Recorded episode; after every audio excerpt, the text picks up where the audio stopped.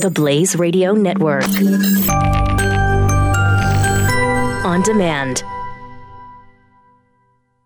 2017 is going to be a volatile economic year. We may see politicians throughout the world attempting to control central bank policies. Several renowned financial analysts have warned that political interference in central bank policies may mean our economic misses of inflation and growth targets. Gold is an international currency that can't be issued or controlled by governments. If you don't have the only hard currency that has outlasted every politician and every failed idea of governments for centuries, you need to speak to Goldline right now and learn how easy it is to add gold to your portfolio or IRA. Now is the time to diversify your financial portfolio by adding gold. Call 1 800 913 Gold. Buying real gold is easy and fast at Goldline. And you're going to be happy that you finally made the call. 1 800 913 4653. Goldline also offers price protection against short term market fluctuations on qualifying purchases. So buy with confidence. Read Goldline's important risk information and find out if buying gold is right for you. Call Goldline 1 800 913 4653. Prepare yourself to ingest current events, pop culture, and politics with a side of Latin flair. Vices? I don't have to show you any stinking vices. This is the Chris Salcedo Show on the Blaze Radio Network. All the places I have gone, the things that I have seen. Hey, everybody, welcome to the Chris Salcedo Show. I um, am back from a mini vacation. Ellen, did we have best of on Friday, or was there was uh, do we have a guest host in? We had a, a best of. A, it was best of. Okay, I didn't I didn't know. I thought we were going to have um, uh, uh, an actual live body, but I'm glad you uh, folks were at least had the show with us uh, somewhat symbolically on Friday. I had I, I had a trip to California. I'll tell you all about that coming up here in a minute. Uh, meantime, getting in touch with the program, easy to do. Call the Chris Salcedo Show at 888 933 93. That's 888 900 3393. President's overseas, folks. President's doing some, um, some things that have never been done by an American president. You wouldn't know it because you watch the majority of the basket of bias, and all they can talk about is what's happening back here at home and uh, a bunch of you know, rumor and speculation about what Trump has allegedly or his team has allegedly done with absolutely no proof. A year later, and still no proof. Oh, we all know when James Comey's going to be testifying. That ought to be fun. Uh, SoundCloud, iTunes, and Stitcher. That's where uh, you can find this program on demand. Listening live is easy. Catch the show live at blaze.com slash radio, the Blaze Radio smartphone app, or the iHeartRadio app. On social media at Chris Salcedo TX, at C H R I S S A L C E D O T X as in Texas, on Facebook, The Chris Salcedo Show. And now on the Facebook page, you can actually catch up with email as well. There's actually a button that says, I want to drop an email, and that's how you drop an email. Go to theblaze.com and the channels section and follow us there as well. Blaze.com channels section features highlights, if you will, of the show. Uh, you know, I was visiting my family uh, out there in Southern California. For those of you who don't know, Texas is not my point of origin. I am originally a Californian and San Diego Californian, and I have relatives that live in in uh, in Los Angeles. So I uh, I headed that way for a graduation, and I after the after we talk a little bit about uh, the uh, the flip around here, we'll I'll tell you about my my flight experience. I have more than a, a few beefs for these individuals. You know how you hear these stories about people that are kept on tarmacs for you know a couple hours and it's just absolute misery. That happened to me. It, it's one thing to talk about and go, oh my gosh, those poor people. It's quite another to experience it yourself. So I have questions and more than a few gripes. And you guys heard that uh, Vice President Pence had something happen to him. And uh, at the commencement ceremony he was attending and speaking at, well, I had I had an experience too, and I'll share all of it with you coming up. But let's get into the flip around. For those of you new to the program, flip around is when we look at what's happening, what all the cable talkers are talking about. And uh, right at the top of the list, the leader of the basket of liberal bias. That is CNN. Let's see what they're talking about. Things from America. They're not going to criticize him. They're going to flatter him. They're going to praise him.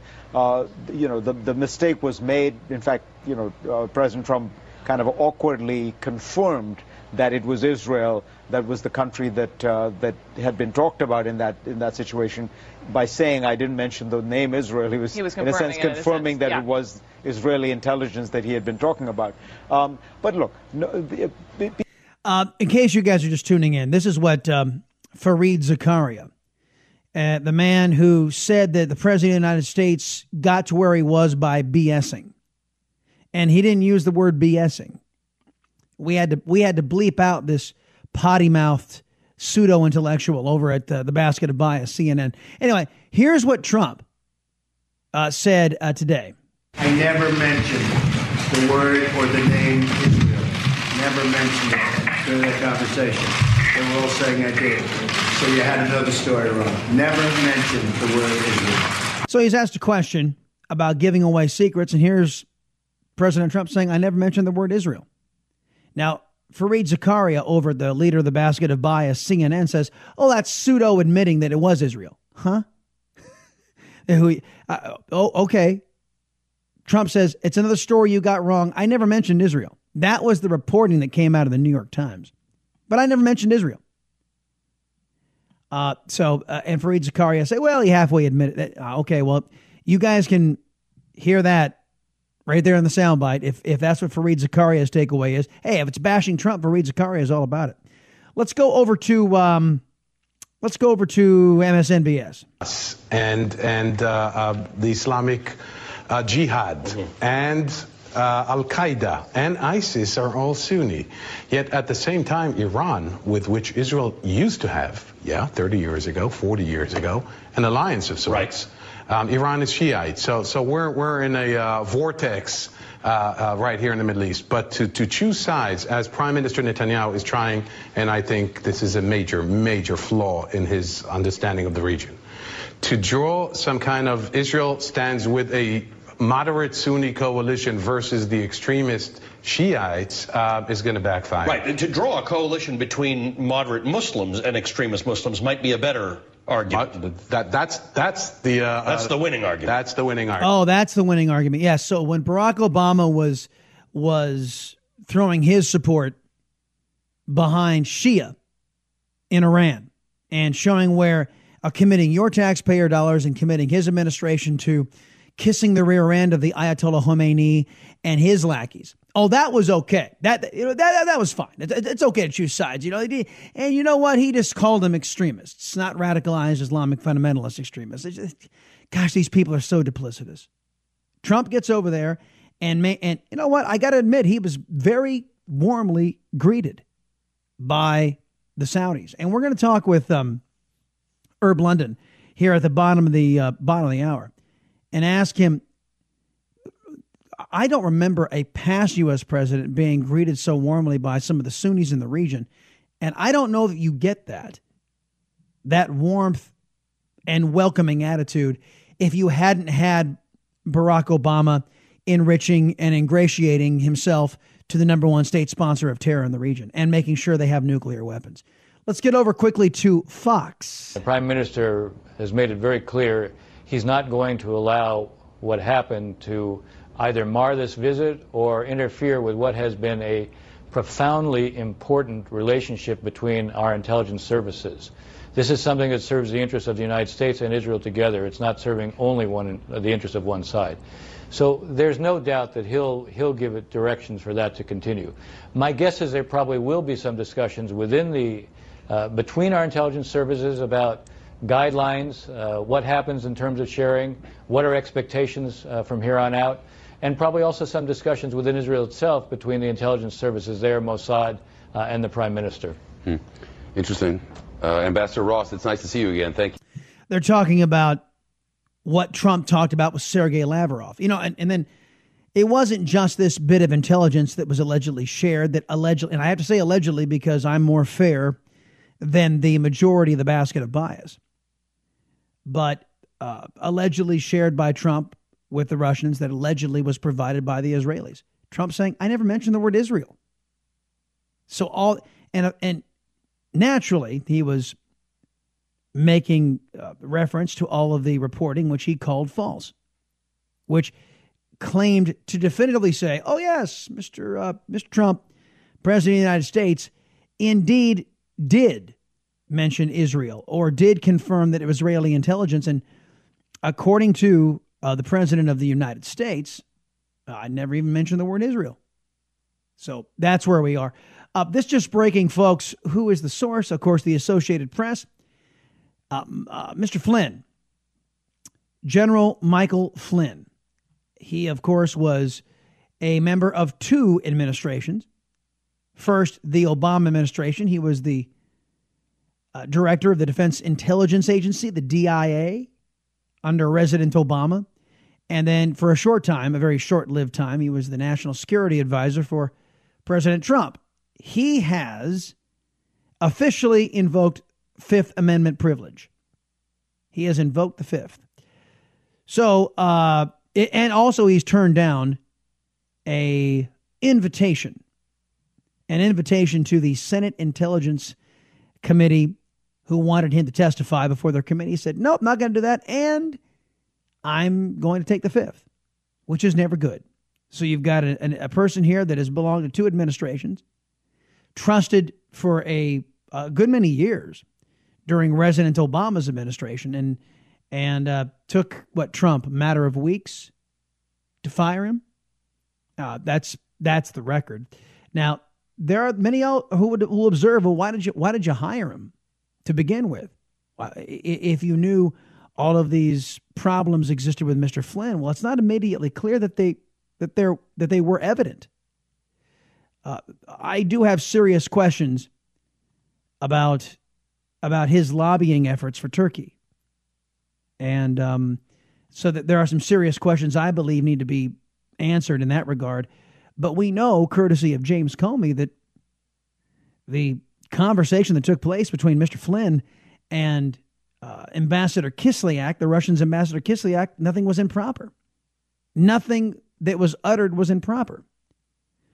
Now, I mentioned this briefly at the top, and I, I won't get too hot and heavy into this, but after Memorial Day, which is next week, director, former director James Comey will testify before Congress, and the rumor mill is out there generating. I'm not sure this is what he's going to do, but the rumor mill is out there generating this idea that James Comey will try to to allege that Donald Trump tried to stop the investigation between his campaign and Russia, possible collusion. Problem is, that meeting allegedly took place on February 14th. Remember that memo that none of us have seen? That Congressman Al Green, uh, that idiot, took to the, the floor of the Congress to demand impeachment on a letter he had never even seen? so, at any rate, that was February 14th on Valentine's Day. Um, little less than a month later, James Comey was in front of Congress under oath saying that um, he had he had never been asked to stop any investigation. So if Comey comes out now after he was fired and alleges, "Hey, somebody tried to uh, uh Trump tried to get me to stop the investigation," well, which time did Mr. Comey perjure himself? Was it May 3rd? Or will it be his testimony after Memorial Day? Oh, by the way, we have the soundbite from May 3rd when James Comey was asked directly, Have you, you know, you been asked to stop these investigations? And he says, Nope, flatly denies it. Not, nobody's, nobody's asked. Uh, more to come, folks. Uh, we'll talk to Herb London at the bottom of the hour. I'll tell you about my, my flight to California and what I saw when I got off the plane. Back in a minute, the Salcedo Show, right here on The Blaze. Keep up with the Chris Salcedo Show on Facebook and on Twitter at Chris Salcedo TX. Just another way to stay in touch with Chris on the Blaze Radio Network.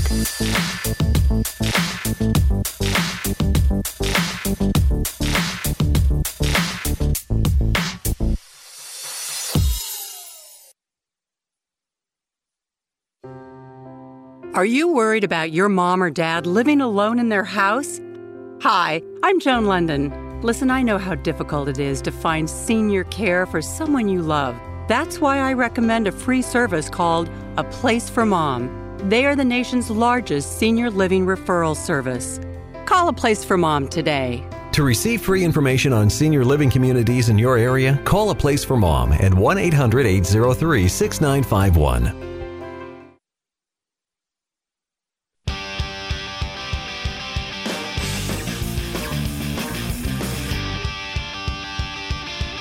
Chris Salcedo is on the Blaze Radio Network.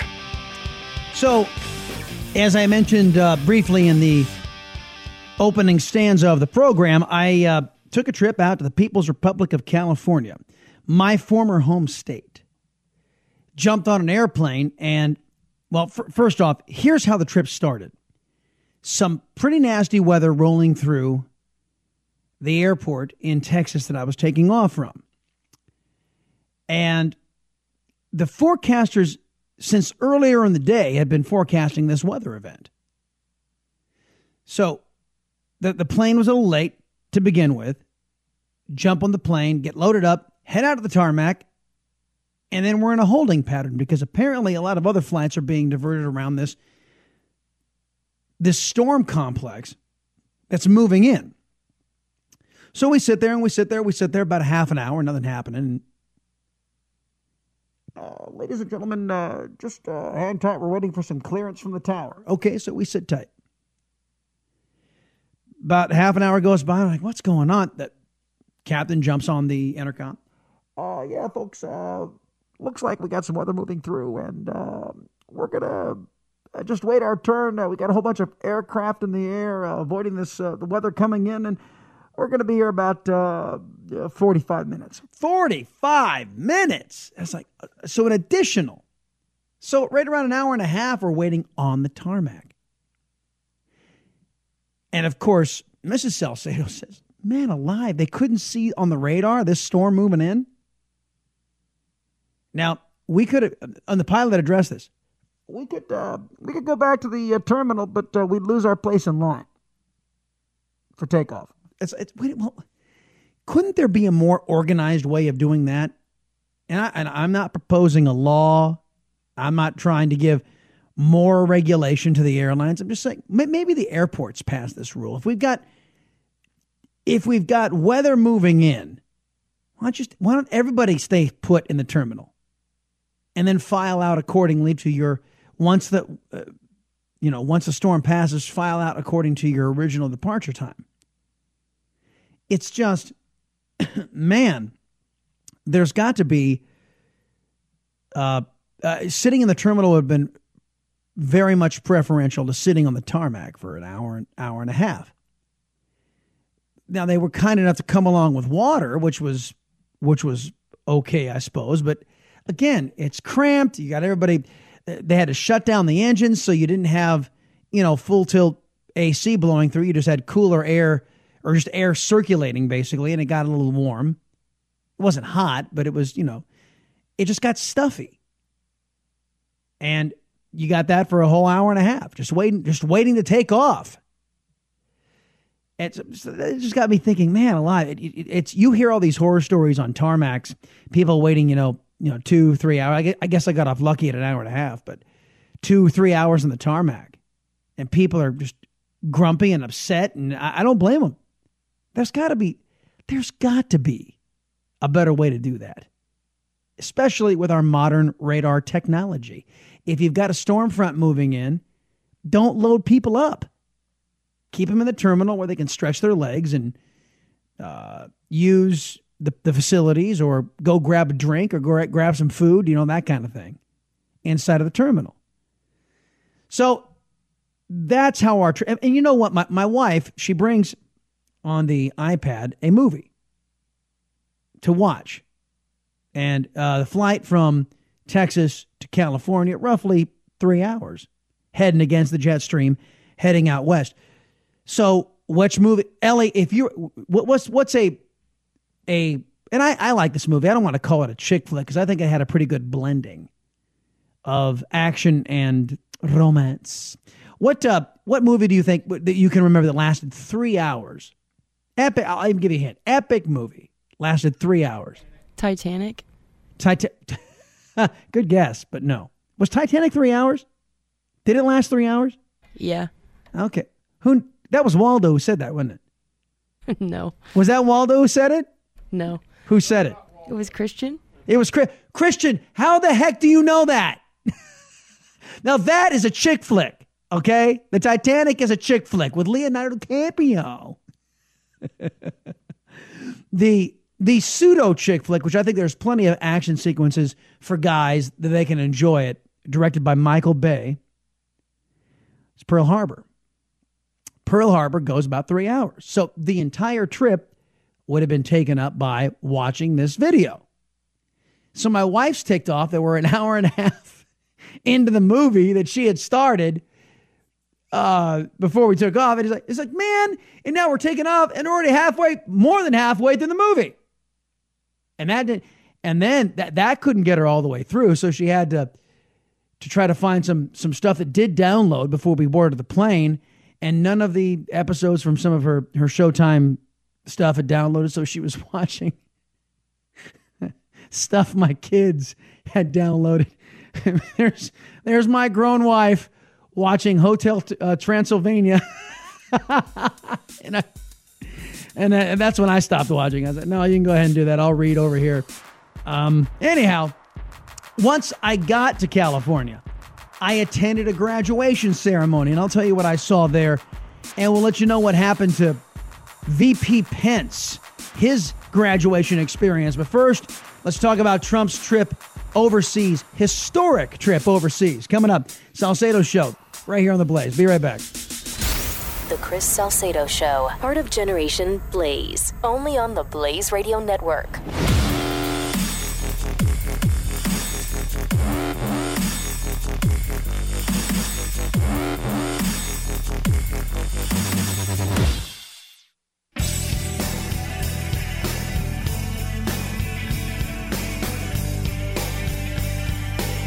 The Chris Salcedo Show. And here you go, a historic moment. The president putting his hand to the Western Wall, becoming the first U.S. sitting president in history to do that. And then the cameras start going off wildly. That was, of course, commentary from one of the basket of biases. I think that was um, MSNBS today. That even they couldn't ignore with any credibility this overseas trip by by President Trump. Oh, the camera. This is histor- historic, folks. The cameras wouldn't stop clicking.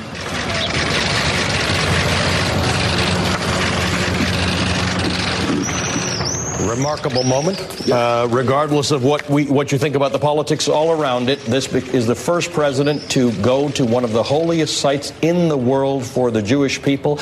Uh, must be an emotional moment for Jared Kushner there. Jared Kushner, of course, a practicing uh, uh, someone who practices the Jewish faith, practicing Jew, and as a matter of fact, Ivanka, is my understanding, converted, converted to uh, Judaism when she married Mr. Kushner. So uh, very impactful for the Trump family.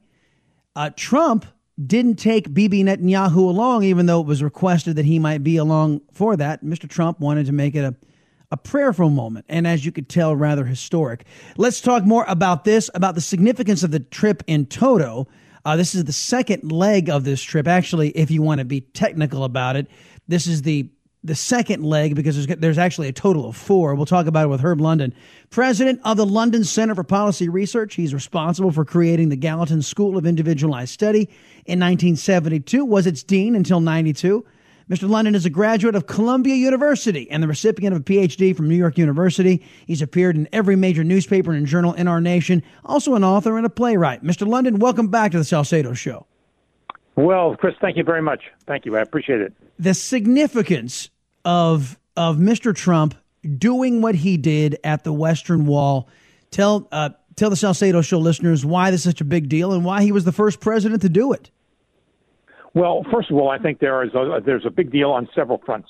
If you look at the ecology of this trip, what it all means, the atmospherics associated with it, this is truly a historic moment. What President Trump is doing is he is undoing the damage of the last eight years. He's saying to the Sunni nations, We've got your back. You could not rely on the United States in the past. I assure you, the world is going to look very differently for you, and we will put together a defense condominium, assist you with a defense condominium that will allow you to fight terrorism, and of course, deal with the the uh, ambitions of the Iranians and their desire for an imperial empire in the Middle East. This is a very very significant development, and the the member of this defense condominium that has not been identified, but obviously will play a role, is Israel. So if you look at it and you know you think about the Egypts and the and the Saudi Arabians and the Bahrains and the and the Jordans that will participate, you also have to realize that Israel will be an unannounced but clearly a member of this defense this defense group. So it is a truly historic movement, a truly historic event, and I think Trump deserves an awful lot of commendation. There are people in the United States who will insist oh, this is merely a distraction from the difficulties that he's facing with the powder keg that has opened up, that has exploded in Washington. I assure you that this trip has been planned for some time. It goes back to the origins of the administration. I had spent a little time talking to people about the so called Arab and NATO. So, you know, we at the London Center like to think we've played a minor role in this matter as well. There is no doubt, however, that this is a crossroads, a very significant development that is occurring in American foreign policy. I can recall the moment when I chatted with uh, President Sisi of Egypt, and he looked at me and he said, quite sincerely, You know, I went to Carlisle. I was trained at Carlisle in Pennsylvania, and I love America, but America doesn't love me. What he was saying is that the Obama administration cannot be relied on. The Obama promised Obama promised him Apache helicopters that would be delivered to fight the war in the Sinai. They were not delivered. They sat in Fort Hood, Texas. And so this is a very different era, a new chapter. And I think that the excitement that you could see on the face of Sisi and the Crown Prince were clearly that was clearly palpable. Yeah, you know, uh, as a, matter of fact, before we get to his visit to Israel today, which is as we already articulated at the top, historic. Let's let's let's dial it back to his trip to Saudi Arabia and some of the reaction that was coming out over the weekend. Here's Kim, uh, Kim Strassel on Fox News Sunday, uh, commenting on why the Sunni Arab states uh, uh may now be ready to combat radicalized Islamic fundamentalist terrorism and why they're so giddy about President Trump's visit. Listen to her analysis. You know, though, Kim, we've seen other presidents make this kind of effort to try to unite the Muslim world against the savages. They get lip service, but then behind the scenes, a lot of these Muslim leaders, whether it's for payoffs or for whatever reason, continue to fund radicalism. What makes you think this time will be any different? So I think what makes a difference is eight years of a, a lack of leadership from the Obama administration in which things really disintegrated there. And so what you see is all of these countries attending this summit have come to understand that allowing Iran to get uh, move toward nuclear weapons uh, has also allowed them to begin meddling more in all of these other countries through surrogates whether so basically what she's saying that there would not be this unprecedented open door for Trump uh, there wouldn't be this elation from the Sunnis in the region if Barack Obama hadn't committed American taxpayer money and committed so many so much money and resources to making the Shia Iranians a nuclear power to lord over the region. And and they, they are they are now eager to do whatever the United States wants just so that that Iran doesn't become the the regional hegemon. What do you think about that? Well, I think she's got it exactly right. I mean, there is no doubt that what is being put in place is a counterweight to whatever ambitions the Iranians have. They've already created what is ostensibly an empire. And so now what you're saying, seeing in the Sunni world is they saying, well, look, we're not going to tolerate this. We don't have nuclear weapons. We could obtain nuclear weapons, but we are going to rely on the American nuclear umbrella. But we want to know that the United States is there for us. This was not true in the last eight years. The tilt toward Iran and the virtual vacuum that was created with a precipitous withdrawal of American forces from Iraq clearly suggested that we had a very different policy orientation. That is now changing, changing in a direction that I consider quite appropriate, and then many others consider quite appropriate. So I do think that this is an essential and first very important step towards stabilizing events in the Middle East. You know, uh, by the way, Herb London is our guest right now, folks, here on the Chris Salcedo Show. He is with the London Center for uh, uh, I just I was, I was going to give you a different biography there. I was going to give well, you London Center for Policy Research, but that's fine. Yeah, the, the London Center for Policy Research. I was going to give you. I was going to say another London Center that is that is in our orbit, but. uh, I apologize. I have I got my London centers mixed up. Anywho, um, as as you watched this, the body language today of Trump over in Israel, and uh, the because you made allusion to this, uh, Mr. London, the fact that back here at home, you, you, you called it a powder keg exploding. And I, I just look at it as a bunch of those those fireworks, those little graffiti fireworks that really are. There's, there's a lot of show there, but there's no there there. There's no explosion because there's nothing to, there's nothing to base this on. But all Oh, of the true. political right. turmoil created by the Democrats back here at home, and, and Israel happened to be a uh, somewhat of a part of that in this allegation put out there by the New York Times that Trump spilled the beans on some Israeli provided intelligence. Did you see any evidence of that today on display? On the contrary, if you looked at the body of language, it appears as though these two guys, that Netanyahu and Trump, are friendly, that they care about one another. Very, very different from the attitude that you could see when Obama was president of the United States. Obviously, the tension between the two clearly was, was very evident if you just watch them engage in a debate together. So I think that things have changed. Israel is far more confident about the future, in large part because Trump is president. Whether the embassy will be created in Jerusalem or not, and I think it should be and probably will be, but maybe the timing for it isn't right at the moment. But I can also assure you that after meeting with the Saudi leaders uh, over the over the weekend, Trump came away saying, you know, I realize they don't give a damn about the Palestinian question. They're far more interested in the Iranian question. That's the issue in the Middle East today. Not whether Palestine is going to get a state or Palestine will have appropriate representation, but largely whether or not the Iranians will continue to move from Sana'a to Damascus to uh, uh, Tehran. That's the issue. And I think that if you understand that, you will understand what has changed in the in the mind of the Middle Eastern leaders. Uh, he is the president of the London Center for Policy Research, folks. Herb London, our guest right now. So let's uh, let's just pivot back here briefly to home. Uh, there there seems to be uh, an explosion on the one political side of the aisle uh, because one gets the sense that that is all that that side of the aisle has, which is to innuendo, speculation, and now we're coming up on a year, uh, Mr. London, of the FBI investigating alleged ties uh, between the Trump campaign and collusion with Russia, and a special counsel has now been appointed. Where where do you see this all going? Well, I, I see it having a very negative effect on American politics. It may be the unraveling of political parties, with both the Democratic and Republican parties suffering.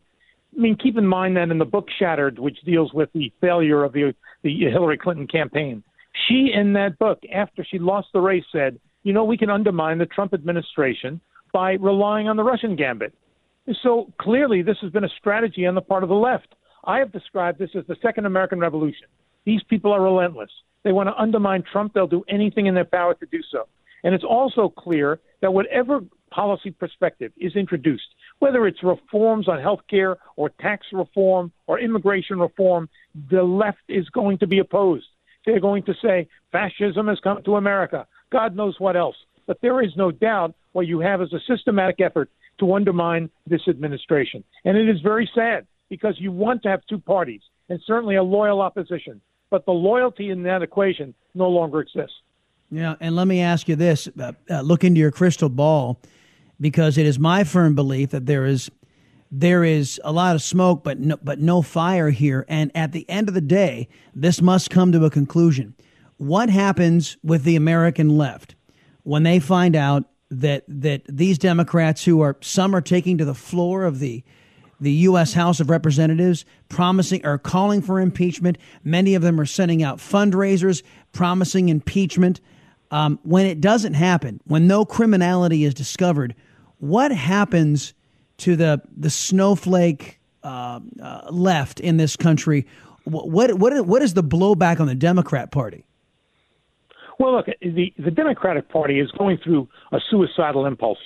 If you consider the fact that in the next election, congressional elections, you will have 10 seats, 10 Senate seats that are up for grabs that are presently held by Democrats, but states that Trump won. The Democrats are clearly vulnerable. And when you have a party that stands for nothing, it does not stand for any reform, it does not stand for any policy issue, you've got to ask the question what is the Democratic Party all about except being against Trump? And so I think that there will be a lot of sensible Democrats in the United States asking, why be a member of this party?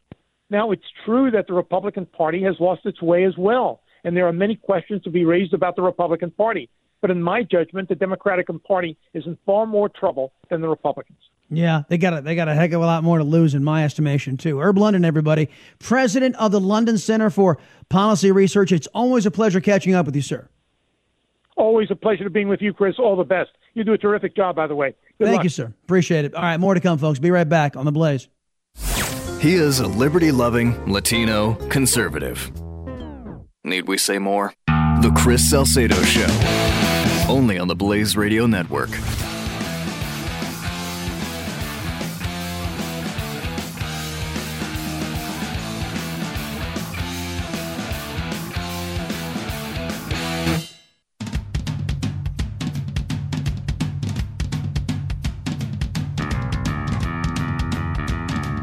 Chris Salcedo Show on the Blaze Radio Network.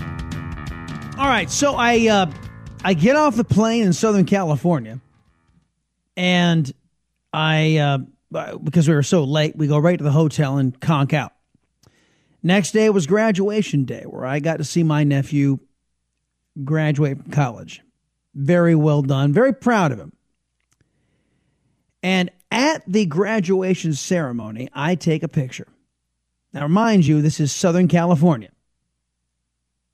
Southern California.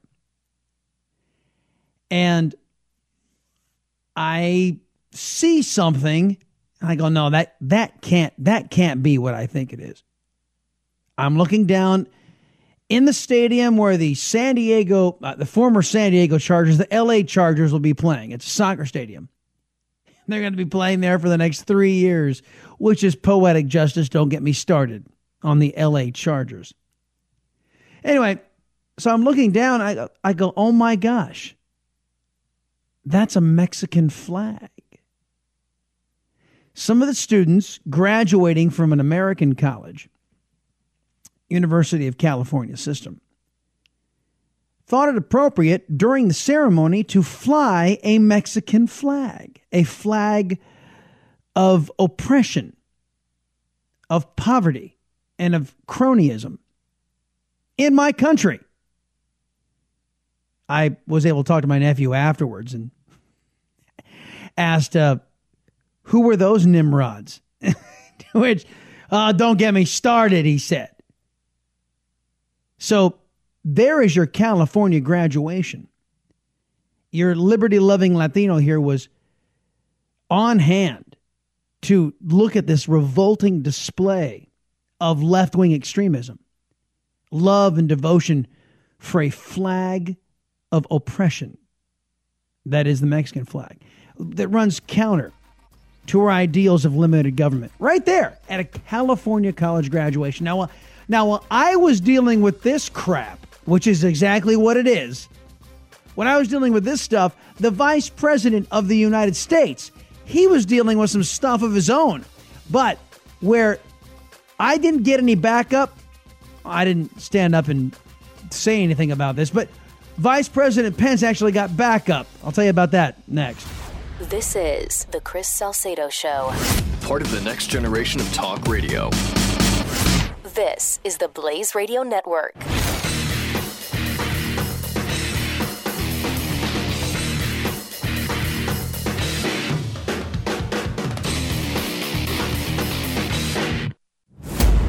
Prepare yourself to ingest current events, pop culture, and politics with a side of Latin flair. Badges? I don't have to show you any stinking badges. This is the Chris Salcedo Show on the Blaze Radio Network. Hour two underway. Glad you've tuned in, everybody, here to the program, The Chris Salcedo Show. I am your liberty loving Latino. Do not confuse me with loudmouth leftist Latinos out there. I actually love the United States of America. A telephone number is 888 933 93 888 900 3393. Again, you want to see the picture of these. Well, I, I don't want to make too many value judgments. These people graduating from an American college and flying the Mexican flag. It's at the top of my Chris Salcedo Show Facebook page. Just head there and uh, you will, I clipped it at the top just so you guys will be able to share. And this is what this is what happens out in California where those who break the law or those who advocate for those who break the law. Uh, this is this is how they roll in states like this, where the val- the rule of law is not valued. And there it is, at an at an American college ceremony, a flag of oppression is flown. I just makes you shake your head. As a matter of fact, underneath that, you will find a picture of our president wearing a Make America hat, Make America Great Again hat. It says, Good morning, snowflakes. What are we offended about today? and that's for you to share uh, with your friends, with your the liberals in your life, or or if your child happens to attend Notre Dame. Did you guys hear what happened to the vice president of the United States at Notre Dame? Ellie, did you see the video of this? No. Uh, let me read from the Daily Caller's account here. A group of students at the University of Notre Dame chose to walk out of Vice President Mike Pence's speech during their commencement ceremony.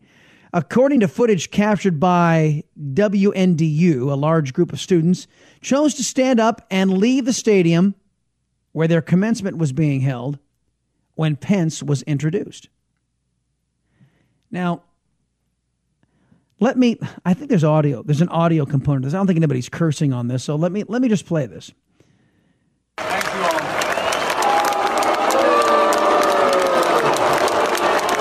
You guys hear the booing? They weren't booing Pence. They were booing, according to someone by the name of Summer Ratcliffe, they were booing those snowflakes, those buttercups, who were who couldn't respect the vice presidency, the office of the vice presidency enough to keep your seat. And nobody nobody asked you to be to accept everything the vice president was saying. Hey, at the at the graduation ceremony I was at in California, they had some community organizer up there speaking. So that that was they were giving him an honorary doctorate for doing for doing community organizing like Resident Obama, you know, basically stirring up trouble and promoting promoting communism and promoting left-wing extremism. They give they give them honorary doctorates out there in California for doing that kind of crap. Did I get up? Oh, I'm walking out of here. That ah, forget it. No. That would be, of course, impolitic. That would be improper. That would be rude. And, but of course, out there in, in Southern California, that kind of claptrap is is welcomed. Don't, don't get me wrong. There were conservatives. I I knew there were conservatives inside of not only the, the stadium, but also among those who were graduating. They, they would have been within their rights to get up when some of these obvious left wingers speaking at this commencement speech were brought on. So you go over to Notre Dame, and here's Vice President Pence. He gets introduced, and this group gets up and walks away. Now, I wish I would have. I saw this and I didn't keep it. But if any of you find, if any of you find this, it's a picture, a close up of these buttercups, a close up of these snowflakes, and somebody has superimposed binkies to put in their mouths the Notre Dame's finest or something something along those lines. You guys find that picture, I want it.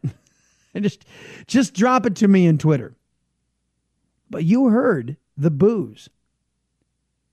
Because the the tolerance of the American left on full display.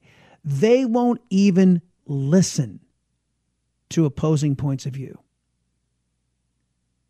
I'm folks th- this this is and this is kind of what I was touching on a little bit with Herb London. These people are deranged. These people are insane and they and and you've got Democrats now who are elected to high office who are trying to mollify, who are trying to appeal to these morons, to these intellectually inferior individuals who can't who are so insecure about their left-wing extremism they they know that their point of view can't stand up to scrutiny. And they've been taught oh if your blood pressure goes up a little bit you you, you just go ahead and leave. You don't have to listen to anybody who disagrees with you my poor little billy buttercup. And they get up and they walk out. Imagine if the same had been done to them. They would be out of their ever loving minds. That's just, oh, they'd be calling racism or whatever the heck that it is that they do. So, at any rate, I just this is this is the status of our politics. As you and I are speaking today, what is it? May 22nd, 2017. And again, what I was getting into Herb London with was there's a there's a price that's going to be paid for all of this. I don't think I don't think any Democrat, certainly any liberal at Notre Dame, would have said, you know, get up in the middle of your commencement and walk out. Um, liberals now who created this monster of these unhinged, spoiled, rotten, idiotic children who are in grown ups' bodies, who stomp their feet on the ground and, and walk out, they can't control it anymore. They created this beast and they themselves go, whoa, whoa, whoa, whoa. This, this, this isn't this isn't where we, we wanted to, to prompt you to get involved and vote Democrat and donate Democrat. We didn't want you to get up from the table. We didn't want you to throw the American system out the window. Some of these Democrats didn't. Now the libs do the full full tilt committed liberal socialist idiots they want the american system thrown out the window and you know the community organizers the barack obamas of the world but this isn't what they wanted they they wanted people to engage conservatives and and defeat conservatives they didn't want somebody to just say, I'm to go home. I don't, I'm not to talk to you conservatives. I didn't want to hear you conservatives. You're, you're so mean and hateful. Not a mean and hateful bone in Vice President Pence's body. You ever hear him speak? Kind of low, kind of soothing. Guy looks like Race Bannon from Jonny Quest, right? has that father figure thing going on already. You know what I mean?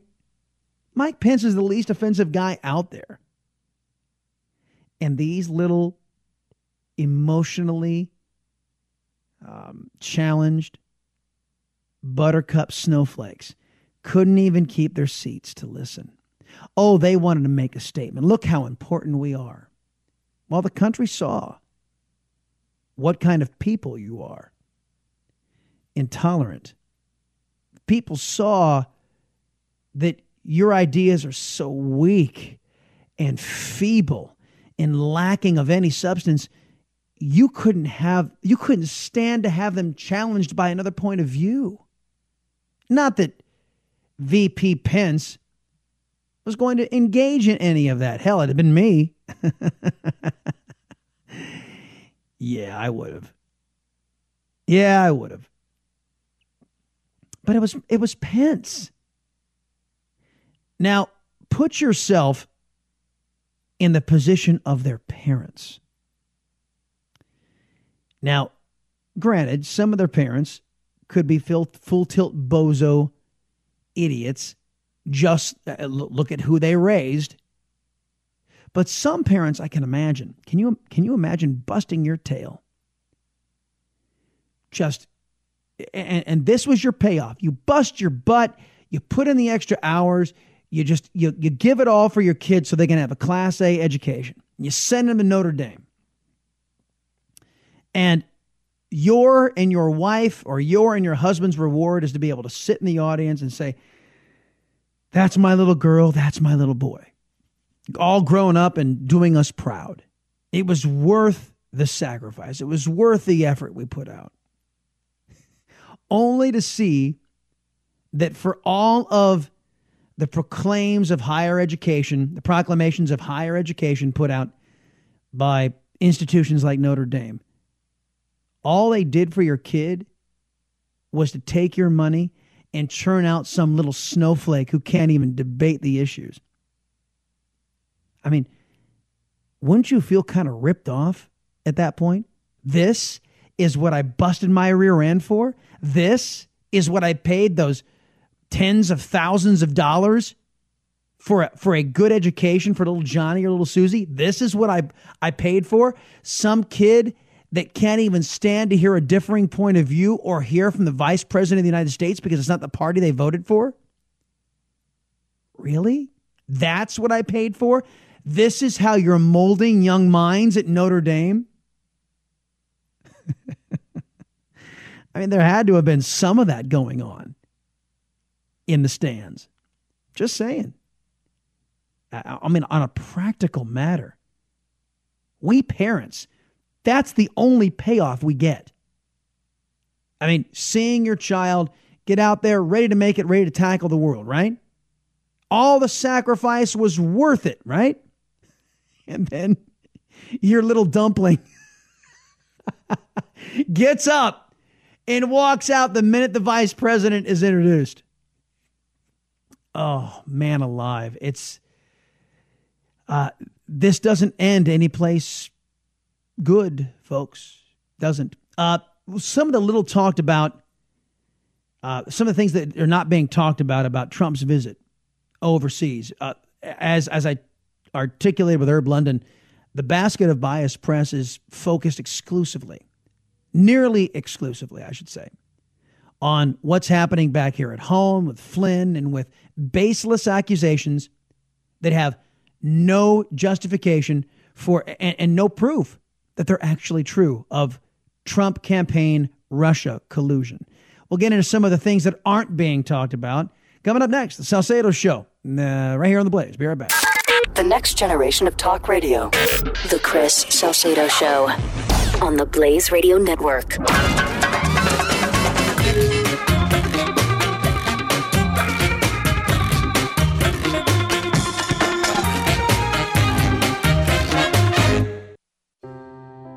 Are you worried about your mom or dad living alone in their house?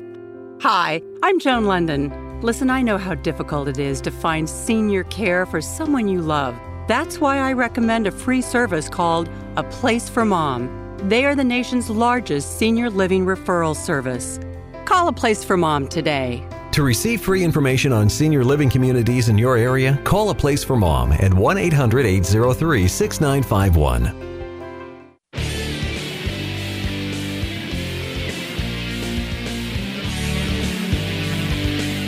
This is the Chris Salcedo Show, only on the Blaze Radio Network. Just posted this up on the Chris Salcedo Show Facebook page uh, from the Daily Caller. this is how this is how libs save the planet, folks. Uh, I, I'm not laughing at the result. I'm laughing at the juxtaposition. Libs are telling us, just listen to us, and we're gonna, and everything will be okay. As long as you're not a whale, I suppose. Marine environmental experts blame offshore wind turbines. You guys know what offshore wind turbines are, right? They are they are set to harness ocean air and turn it into electricity for the mainland. It's clean, right?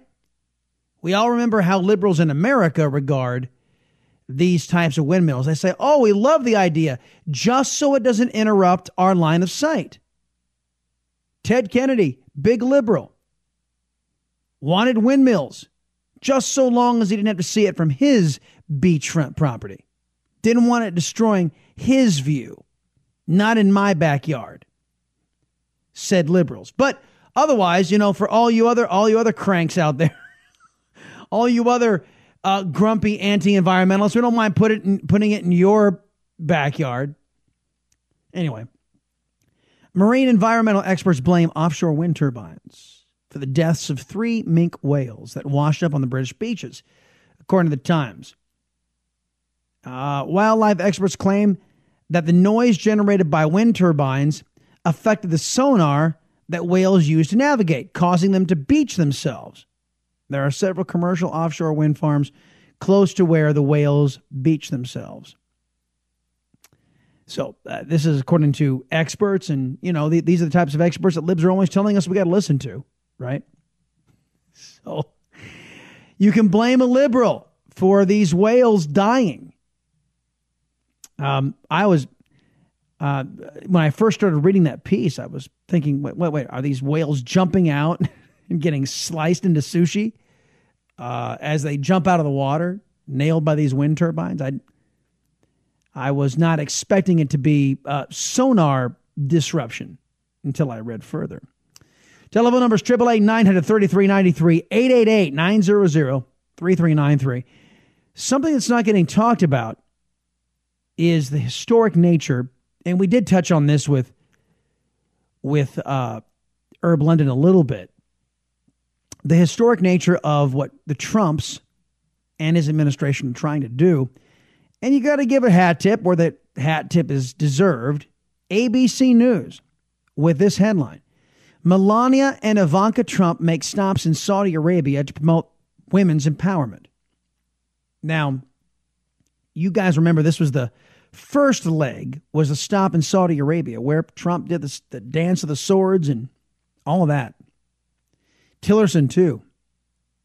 And the warm reception that was given to President Trump.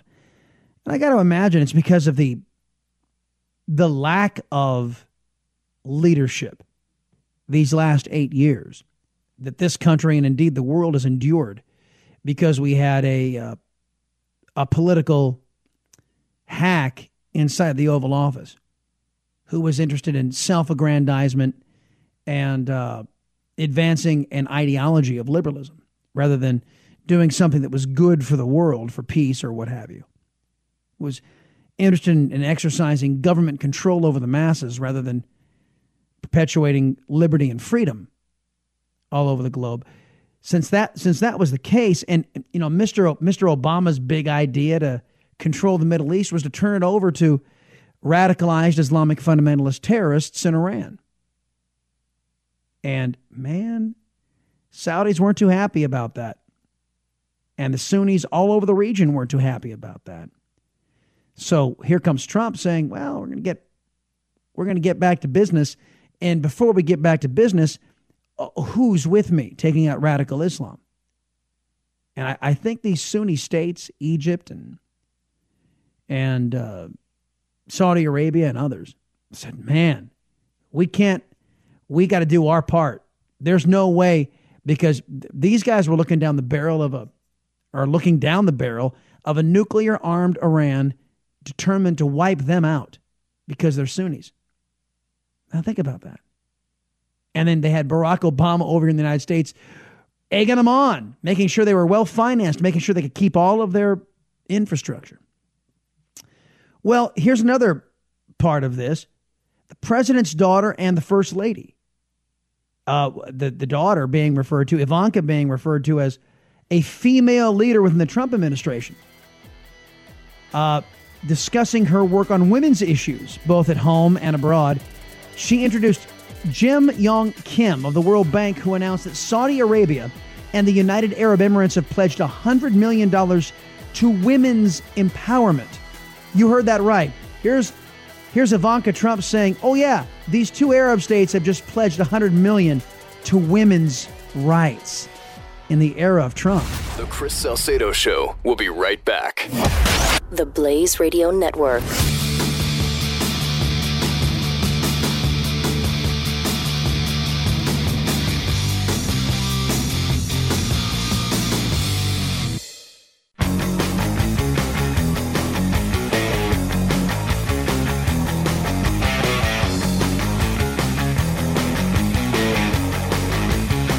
Listening to the Latino conservative, Chris Salcedo, on the Blaze Radio Network. Let's get us some breaking news over on Fox. Listen in. Uh, let's keep working on this because this is going to save our heinies if we get this thing done. We got the tax cuts uh, done in both the House and the Senate and get them uh, all put together by the end of the year. Kevin Brady, House Ways and Means, was telling me not too long ago, yeah, it's doable. It's Charlie Gasparino joining us from Stamford, Connecticut on. Vice President Pence arriving at Capitol Hill to continue the push at home for the domestic issues. Tax reform would be huge. And I'm not understating that at all, folks. If the Republicans, if, if Donald Trump can, with his international efforts, keep the Democrats and the basket of bias press preoccupied enough, which is right now, they're, they're not occupied at all. They're, they're basically focusing on Flynn taking the fifth today and declining a subpoena to appear. That seems to be what they're they're focused on. Oh yes, and Comey testifying after Memorial Day. That's ABC, NBC, CBS, CNN. They're consumed with that. But if the Republicans continue to actually do work, I mean actual work for a living, while the Democrats are sitting on their lazy rear ends and fundraising, if the Republicans actually do work, they'll be rewarded they'll be rewarded. Triple eight nine hundred thirty three ninety three eight eight eight nine zero zero three three nine three. Ellie, folks, Ellie is uh, the technical and con- some sometimes content producer here at the Chris Salcedo Show, and she is a millennial, and so she and and I have off air conversations once in a while, and I asked her at the end of the last segment, "Did you hear what I just said?" Because it was about female empowerment. You had Ivanka and Melania over there in um, in the Middle East, in Saudi Arabia and the United Arab Emirates, getting each one of those countries to pledge a hundred million bucks to women empowerment in the Middle East. So I said, Ellie, what do you think? And Ellie said, "Would you tell him what you said?" I don't remember honestly. You don't. All right. Well, okay. So this is this is why we take the time, ladies and gentlemen. Look, uh, okay, so I, I, Ivanka and Melania are over there. Hundred million bucks they got from the UA, uh, the United Arab Emirates and uh, Saudi Arabia for women's development and women's issues over there in the Middle East. What do you think of that? I think that's incredible. Now, now, why? Because uh, women in the Middle East don't have a lot of support. Very good. Very, you see, especially in places like Saudi Arabia. Uh, there's a Wahhabist movement there. Uh, a lot of them are radicalized Islamic fundamentalist terrorists on the Sunni side. But don't forget, ISIS is primarily Sunni. So, and and they all believe that women are good for only a couple of things. Over these radicalized Islamic fundamentalist terrorists, and so here comes Ivanka and Melania, not wearing a hijab, by the way, coming over to Saudi Arabia, and they're warmly greeted. And not only are they warmly greeted, but these two women are able to garner pledges of $100 million to undermine the radicalized Islamic fundamentalist tenets of subjugation of women and the in well, I don't think this is. I'm not overstating this. The enslavement of women, and we have we have told you the horror stories, even in our own nation, of the rise of certain practices that are cultural, uh, genital mutilation, which female genital mutilation, which is just barbaric on its face. Um, that this kind of stuff needs to be beaten back. Now, I, again, I gave credit to ABC News. ABC uh, did report on this. I'm not aware, but again, I'm not sure how much it dominated their on air coverage. I'm looking at an uh, a web based uh, article. So I, I don't have any idea how much they dedicated time, broadcast, broadcast airtime to highlighting this part of the trip. But what does it say? For all of uh, the alleged prowess of Michelle Obama And to be honest, I mean, uh, you've got George W. Bush's administration, Laura Bush.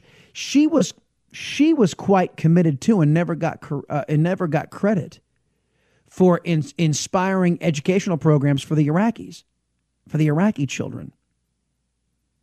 And I, I think she had a broader Middle East initiative, if memory serves.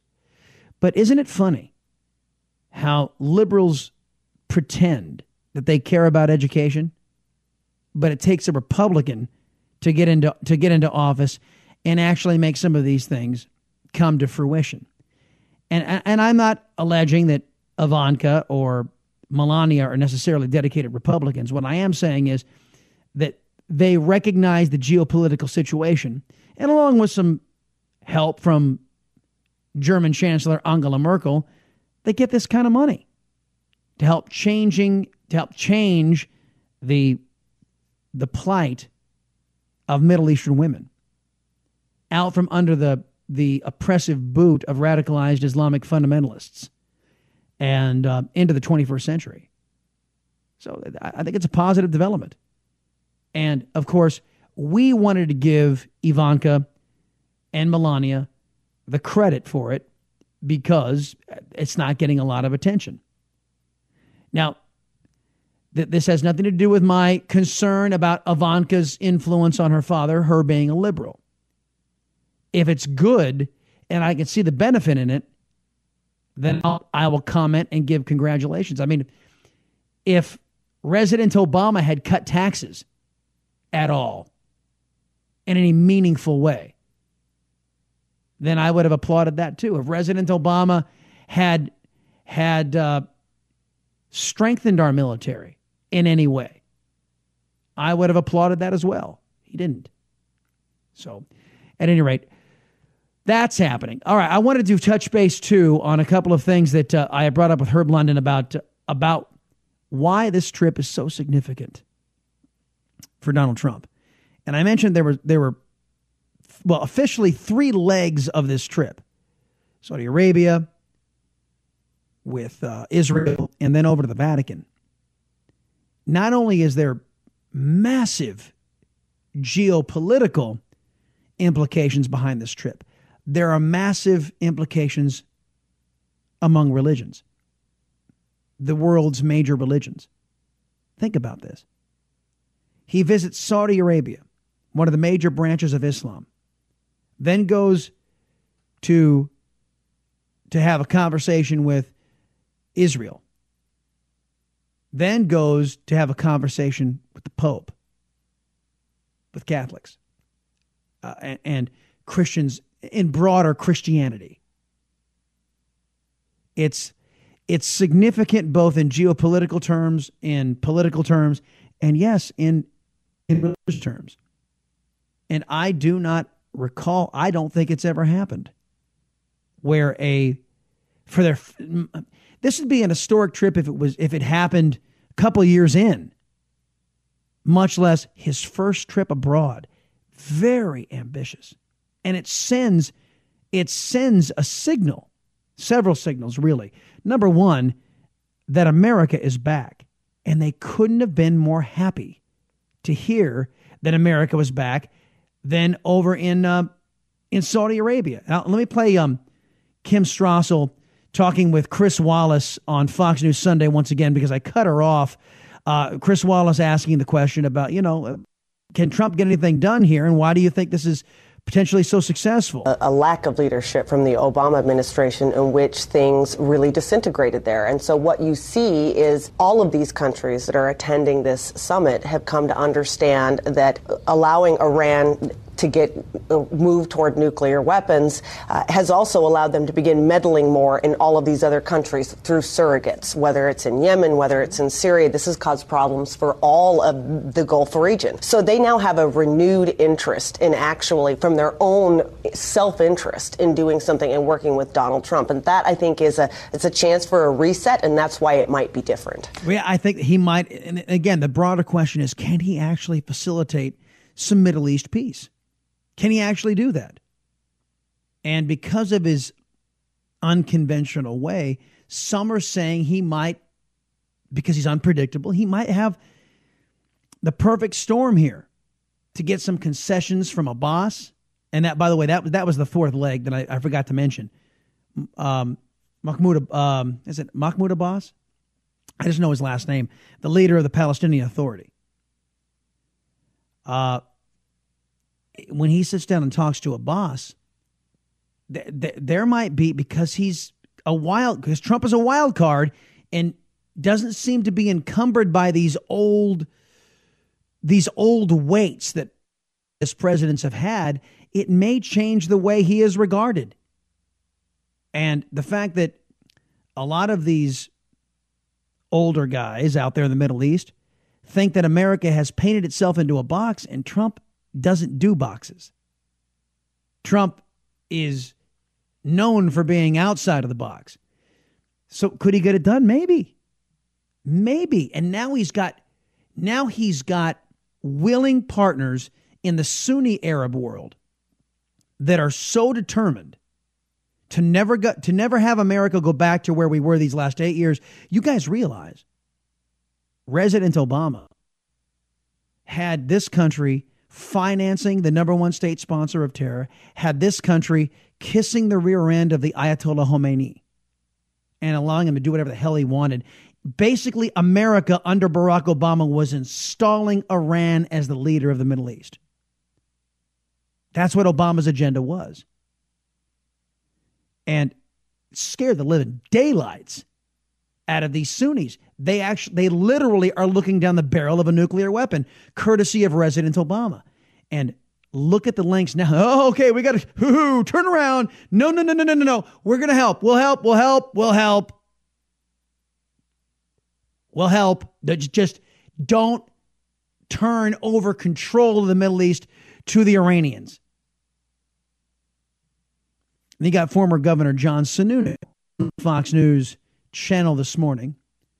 Trump is doing some right things in the Middle East. You know, folks make fun of the president and his art of the deal, but the fact is is he does understand that there can be no deal amongst those parties involved in the Middle East unless there's something for everybody there. And I think that that's a reflection of, of his understanding of that uh, it is important, I think, for, for people to realize the other benefit of this trip is cleaning up the mess in the Middle East that, that President Obama left. And the reception the president got in, in Saudi Arabia, not just from the Saudis, uh, but from the dozens and dozens of, of leaders of the Arab world gathered there, is extremely important. They have to be key components in fixing uh, the crisis situation in the Middle East. And I think he earned a lot of credit and support and leverage uh, through that whole process. I think that the governor is absolutely correct. And again, I don't want to put the cart before the horse and saying this is going to get done, but I have more hope than I have in decades of this kind of thing happening, some sort of peace, some sort of lasting agreement. Uh, back in a minute, folks. President Obama, speaking of him, continuing to give speeches. Wait till you hear how much money he was paid this time. Back in a minute. He is quickly becoming the left's favorite pinata. Only problem is, this pinata hits back. Chris Salcedo. Oh, on the Blaze Radio Network.